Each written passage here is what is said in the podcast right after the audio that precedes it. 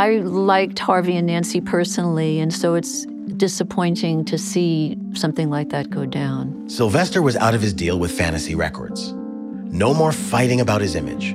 No more sashaying around the office in a pink chiffon gown in an effort to defend his own authenticity. But he still felt he hadn't been paid his fair share of royalties. People had been telling Sylvester for years that there was something shady going on with his managers, Harvey Fuqua and Nancy Pitts. Fantasy Records publicist Terri Hinte. It's very common in the record industry that people get into conflicts about money. Royalties are not paid, or this contract was not honored, or he said, she said, etc. That definitely went down with Harvey and Nancy. Tim McKenna was an old friend and Sylvester's manager in the early days. He stepped aside when Harvey and Nancy, the real professionals, came on board. But they were so untrustworthy. They were of the old school of management, the old school of record companies and all that stuff. And it finally just came to a head where Sylvester just couldn't take it anymore. Sylvester looked up to Harvey, like a mentor or like a big brother. Harvey had helped develop the greatest acts at Motown Records. He believed in Sylvester when he was at career rock bottom. And he had coaxed those 70s disco hits out of him too. So Sylvester, forever the optimist, continued to believe that Harvey could never rip him off. You look at record sales, you know what monies are owed you, and they're supposed to pay these amounts of money. I mean, no one has ever, I think, given us less money than we deserve. We don't know what changed, and nobody really wanted to talk about it. But in 1983, Sylvester took Harvey Fuqua and Nancy Pitts to court. Harvey and Nancy denied any wrongdoing, but that June, a judge ordered them to pay Sylvester over $200,000 in unpaid royalties. For Sylvester, it felt like a betrayal. He wouldn't even let his friends say Harvey's name in his presence. And Sylvester's lawyer had to fight for years to get the money. But with his friend and mentor out of the picture, could he still be the fabulous Sylvester?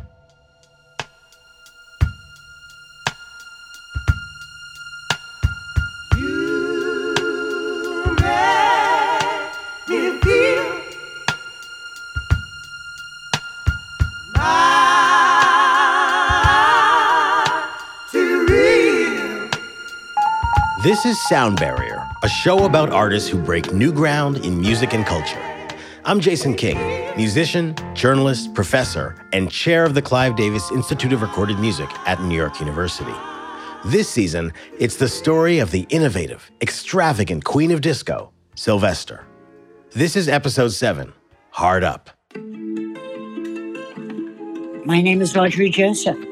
Well, my connection is multifold as a promoter of his music and a friend. Audrey Joseph was a music business veteran. She'd been following Sylvester's career since he performed with the Cockettes at their train wreck of a show in New York back in 1971. She knew his work with producer Harvey Fuqua, and of course, she knew his hits. In 1982, Audrey had just left a big job in New York. At the time, I had just left Arista and I was traveling across country, and I called Marty up. After several years and way too much drama, Sylvester left Fantasy Records and Harvey behind. Now he was on Megatone Records, the label started by his friend Marty Blecman and his brilliant collaborator Patrick Cowley. But Patrick was one of the first people to die of a mysterious disease they were now calling AIDS. And Marty needed help. Marty said, I need to take Patrick's body back to New York. Will you watch the label while I'm gone? And I said, sure. And I moved into Patrick's house, and Marty just went and had the house fumigated twice. Nobody knew what it was. We knew it was a disease. Nobody really understood.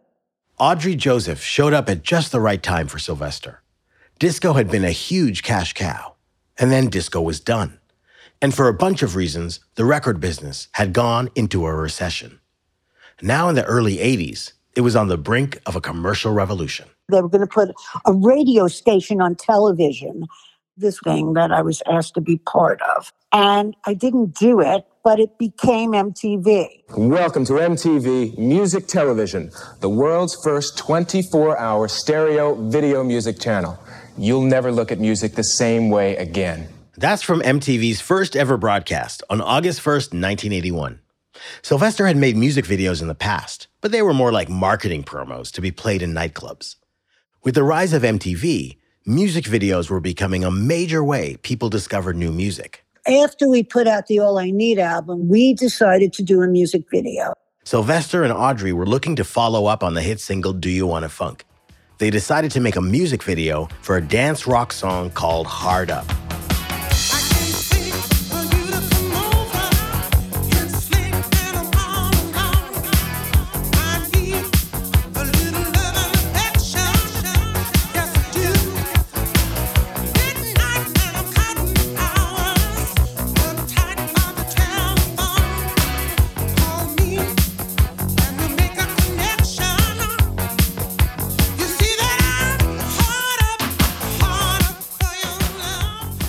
Hard Up has a pulsing rock beat and electric guitar shredding. Think of it as R&B influenced MTV era jazzercise dance rock.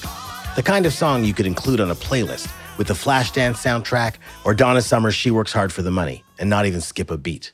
The cover of the All I Need album had Sylvester wearing like a pharaoh's hat and it had an Egyptian kind of theme. So we wanted to have a pyramid in the video. And the problem was we were blowing up the pyramid and we only had one pyramid. The video for Hard Up is campy as hell. Sylvester's in a tiger striped shirt. He sings and dances and throws in the occasional jumping jack. And don't forget the live snakes. I am not afraid of snakes. I like snakes. He, however, and probably every other man in that room were terrified of the snakes. So I made him touch the snakes and look at the snakes and know that the snakes weren't going to bite him. They weren't poisonous snakes. I mean, he was freaking out. So, yeah. Getting a video played on MTV wasn't easy. Not if you were a black artist, anyway. Take Rick James. He was releasing hit after hit in this era including Super Freak, which was climbing the singles charts, right behind Foreigner and Kenny Rogers. Rick James was everywhere in 1981, except on MTV. He called out what he saw as a racist approach to their programming in a CBS News special report called Blacks and MTV. You know, this isn't a Wizard of Oz. I mean, there are black people here, and we make music, and we spend thousands, a hundred thousand dollars on videos, and we're not doing this for the sake of because we enjoy doing it. We're doing it because it's part of the art and we're being excluded from the art. That's what's happening. We're, we're, we're, being sat in the back of the bus television style. And it's not like Rick James was the only person who called out MTV for its apartheid like color line. David Bowie turned his own MTV interview around and started asking VJ Mark Goodman all the uncomfortable questions. There seem to be a lot of black artists making very good videos that I'm surprised aren't used on MTV. Well, of course, we have to try and do what we think, not only New York, and Los Angeles will appreciate, but also uh, Poughkeepsie or Midwest that will be scared to death by Prince or a string of other black faces That's and black very music. interesting. Isn't that interesting? You know, we have to play the music that we think an entire country is going to like, and certainly we're a rock and roll station. This explanation slash excuse that MTV was a rock and roll station has more than a whiff of disco sucks to it.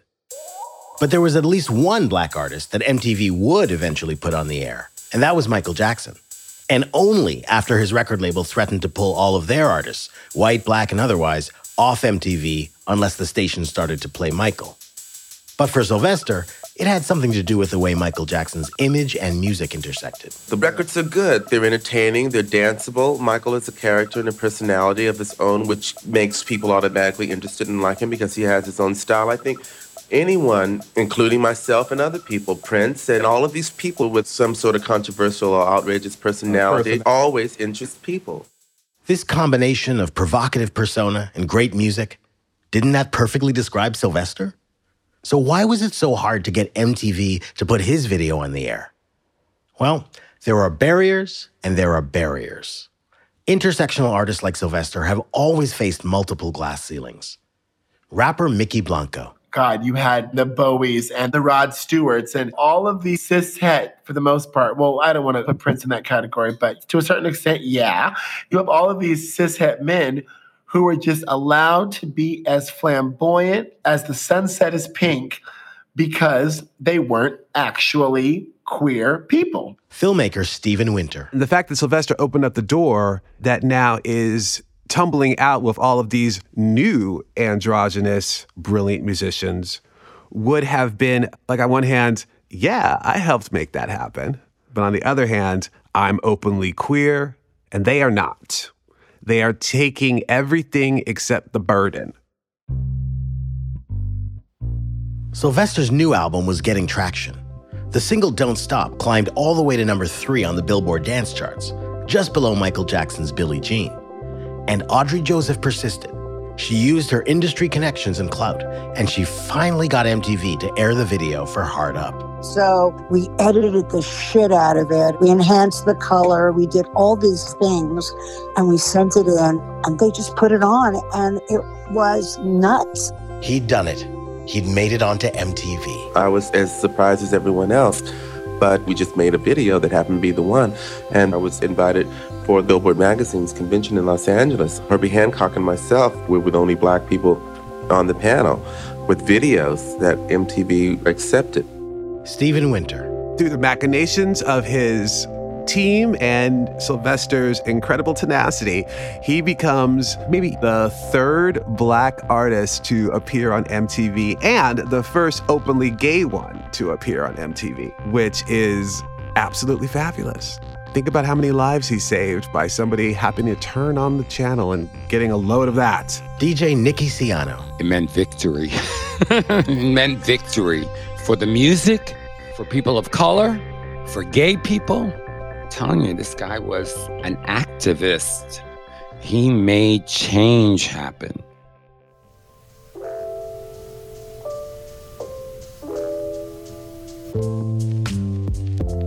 I've been in love probably twice. I mean, truly, deeply, utterly in love. I mean, to the point of really losing it, being really irrational. Rick was magic. That was probably my biggest love. In the summer of 1984, Sylvester was at a party, dressed in a leather skirt, a rhinestone eagle belt buckle, and turquoise jewelry. That's when he spotted a tall, blond man across the room. Jason Williams, Sylvester's friend and former lover, was standing with him. He looked over and saw a man across the room and said, I really like his looks. And it wasn't anybody that had ever been a, a Sylvester type. Sylvester basically liked men that were shorter than he, what we sometimes call munchkins. And Rick was six one and a natural dirty blonde, an architect, very handsome. So I walked over to Rick. I said, I have a friend that thinks you're very interesting and I'd like to introduce you. And he said, sure. And that was how the, the relationship started. We had such an understanding of each other and what we meant to each other, regardless of what was going on around us. You know, Rick would stand there and cry because he was so proud of me, you know, doing my shows and doing my work. You know, he was just he said, baby, I'm so proud of you. I just don't care. I'm just so proud. Sylvester's love life had never been better. But times were hard for the high energy disco movement Sylvester had helped create. Times were changing in San Francisco the epidemic was starting to become a reality. Megatone Records co founder, Marty Blecman. Newsweek actually published their first article after already God knows how many people had died. And everyone was freaking out and not knowing whether to go out to the clubs because they couldn't trust themselves and how could they go out and drink and have safe sex. And so the best thing to do is to stay home and do nothing. So our business, literally, we saw the sales drop in half overnight. And definitely into 1984, the dance high energy disco music business was putting the brakes on. Things had changed for Sylvester, and he could see it at his shows. Fame's fickle, and the fame passed, especially when the disco era ended. The albums weren't selling. And in San Francisco, to be honest, he was a little played out. Journalist Robert Julian Stone. Everybody knew him and liked him, but he was not the latest new thing. He was that thing from the 70s, and he went to playing the same kind of small clubs that he had played when he was just starting out. Sylvester had to do something he hadn't done in a long time. He had to think about money. In 1984, when Sylvester dropped uh, the album M1015, he debuted at Trocadero, which was a big gay disco. And the energy that night was definitely off. He was by himself. with his music on tape. And before he started to sing the song, he said, Boy, I sure hope this is a hit because I really need a new car. Which is probably not the best way to introduce a new album. Sylvester's star was, if not fallen, certainly dimmed. Playing to a backing track might be a good way to cut down on touring costs. But after having that big band with the two tons of fun and the San Francisco Symphony Orchestra at the Opera House, Sylvester must have felt a little alone up there. Manager Tim McKenna. Doing track dates can really wear you out. Sylvester did not like it. And yes, of course, it did pay the bills. I mean, we made lots of money doing that. You know, I hate saying stuff like that, but you do. So a, a lot of times he was pretty unhappy, but he never let it reflect in his performances. And he also understood that this is what we needed to do right then. You know, Sylvester didn't come from money. Audrey Joseph. I don't know that he came from poverty, but to garner the kind of income he garnered. Look, it wasn't just Do You Wanna Funk? He had a bunch of other hits, but as it kind of dropped off, he had to learn how to just not spend the money. Filmmaker Stephen Winter. Well, Sylvester used shopping as therapy. You know, black people have such a troubled relationship with money in America after so many generations of black people being shut out, being of the generation of folks who could buy lovely things. That was very important to Sylvester. And the shopping, the purchasing of things, it was an addiction and it fulfilled a particular need. And it's a star's job to appear like a star. What better way to do that than jewels and furs and, and other beautiful things? Sylvester may have found comfort in worldly pleasures like shopping, but at the same time, he was finding solace in his faith.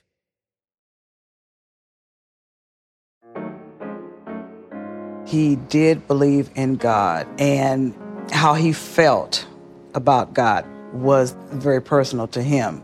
Martha Wash. And whatever happened between him and God was between him and God. We both loved gospel music since we were both raised on it. And that was something that he never forgot. While we were getting ready to go on stage to do a show, we would be singing gospel music. That was what we would be warming up on. I'm a very religious person. I am a Christian. I don't use the word born again because I think it just means too many silly things. But I always read my Bible. And I really believe when I talk to my mother and other people that I really settled my soul. I really settled my relationship with Christ. Background singer Jeanie Tracy. Sylvester loved God. We all did, but the COGIC Church was so judgmental. COGIC means Church of God in Christ. And Sylvester knew a thing or two about that judgmental attitude Jeanie was talking about. He'd grown up in the Palm Lane Church of God in Christ in South Central Los Angeles. He'd found joy and a little bit of local fame singing in the choir. He'd also had his first sexual relationship with an older man from that choir, and they had turned him out as a result. Sylvester had left the church when he started on his journey towards becoming a star, but he never left the church in his heart. Stephen Winter. But the returning to the physical place and dealing with the community was a very touchy subject for him because of the trauma of having been thrown out in such an undignified and horrific way as a kid. But now, in the early 1980s, Sylvester felt the pull a hunger for the comfort and community that church had played in his younger life. Jeanie Tracy. He said, Girl, I miss church. And I said, I do too. I said, Well, if you want to go to church, we can go to Love Center and you can be yourself. The Love Center in East Oakland was COGIC too, but it was no ordinary church. For one thing, it was founded by gospel royalty. Walter Hawkins was the pastor, you know, the famous Hawkins singers. And those people can really sing. Even if you know very little about gospel, you might have heard Edwin Hawkins Singer's original version of Oh Happy Day. In 1968, the song became a surprising crossover hit, reaching all the way to number four on the singles chart.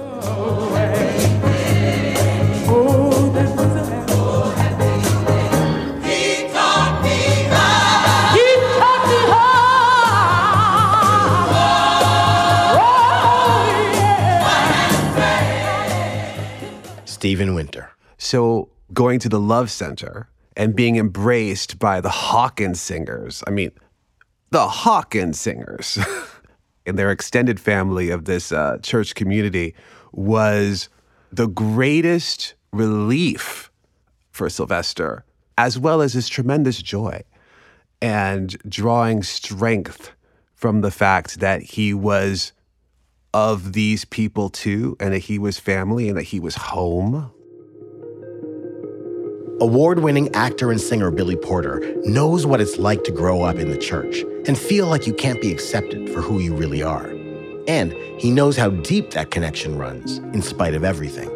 Well, the presence of the church was all on him. And like my mother says to me, it's like, yes, you may have left the church building, but every time you open up your mouth, it ain't nothing but Jesus.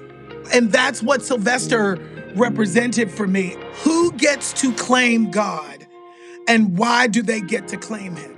Sylvester's music was the reclamation of that.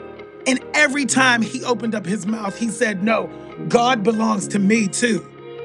Sylvester had always been searching for community, but he also came to the Love Center for answers. Stephen Winter interviewed Sylvester's friend and confidant, Bishop Yvette Flunder, in the late 90s. I think that he had two things running in him concurrently, and one was an anger at the way that he was handled the church, and the other was almost like a sense of guilt. The guilt and shame from his childhood. Oh yeah, still, dealing, and and the guilt and shame of being as flamboyantly open a gay man as he was, and being a Christian at the same time, and how those two things did and didn't agree. Sylvester. My grandmother knew I was a queen before I knew it. Matter of fact, she's one of the first persons that told me, and I denied it. I didn't know what she was talking about, but I knew in my heart.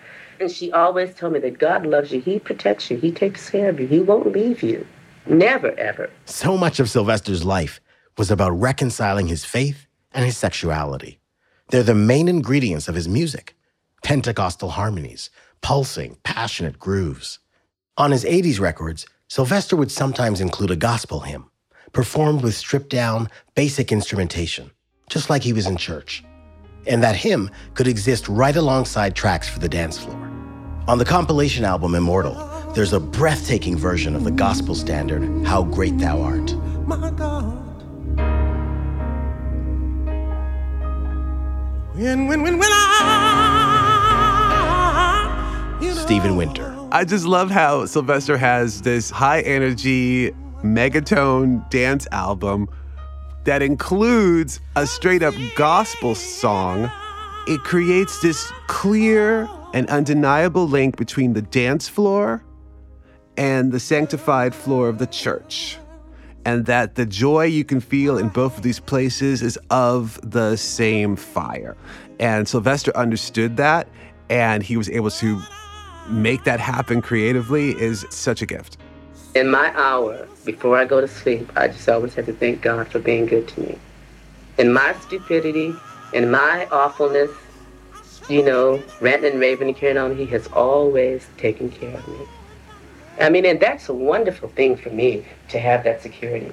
Bishop Yvette Flunder. He always calls the gay community the children and ways in which we can help the children. And he used to tell me all the times that there's so many children out there that really need to know that God loves them. The community Sylvester had found at Love Center gave him the spiritual support he'd been longing for for so many years. And he wanted to try to share this feeling with his chosen family in the Castro. AIDS, as it was now known, was beginning to ravage his friends and neighbors. Sylvester's reaction to the AIDS epidemic was quite amazing. Sylvester's longtime friend and manager, Tim McKenna, saw how Sylvester used his celebrity to make a difference. Sylvester joined dancer Rita Rockett's Sunday brunches that she hosted in 5B, the AIDS ward at San Francisco General Hospital. He sang for fundraisers. Sylvester raised more than a million dollars. We realized that we had to raise our own money, the community. And he was really into doing that. Now, Sylvester always had a complicated relationship with money. And in general, he was more likely to spend money on himself, shopping, than paying his band. But on August 9th, 1985, Sylvester finally settled his lawsuit with his former managers Harvey Fuqua and Nancy Pitts. They gave him the publishing companies that controlled his musical compositions and Honey's overall royalty from Fantasy. Sylvester left those royalties to charities, which continue to this day to receive them to fund emergency services for people in San Francisco, mostly impoverished gay HIV positive patients.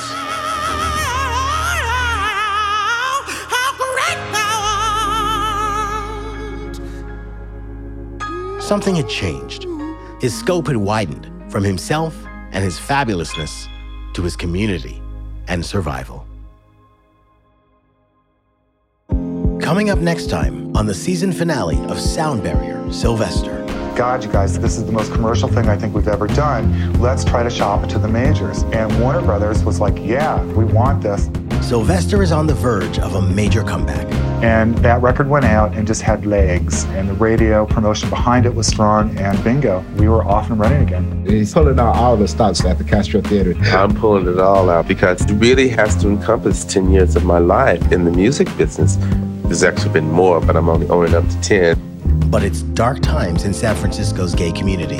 Not to be overly morbid, but this might be my last album. That's next time on the season finale of Sound Barrier.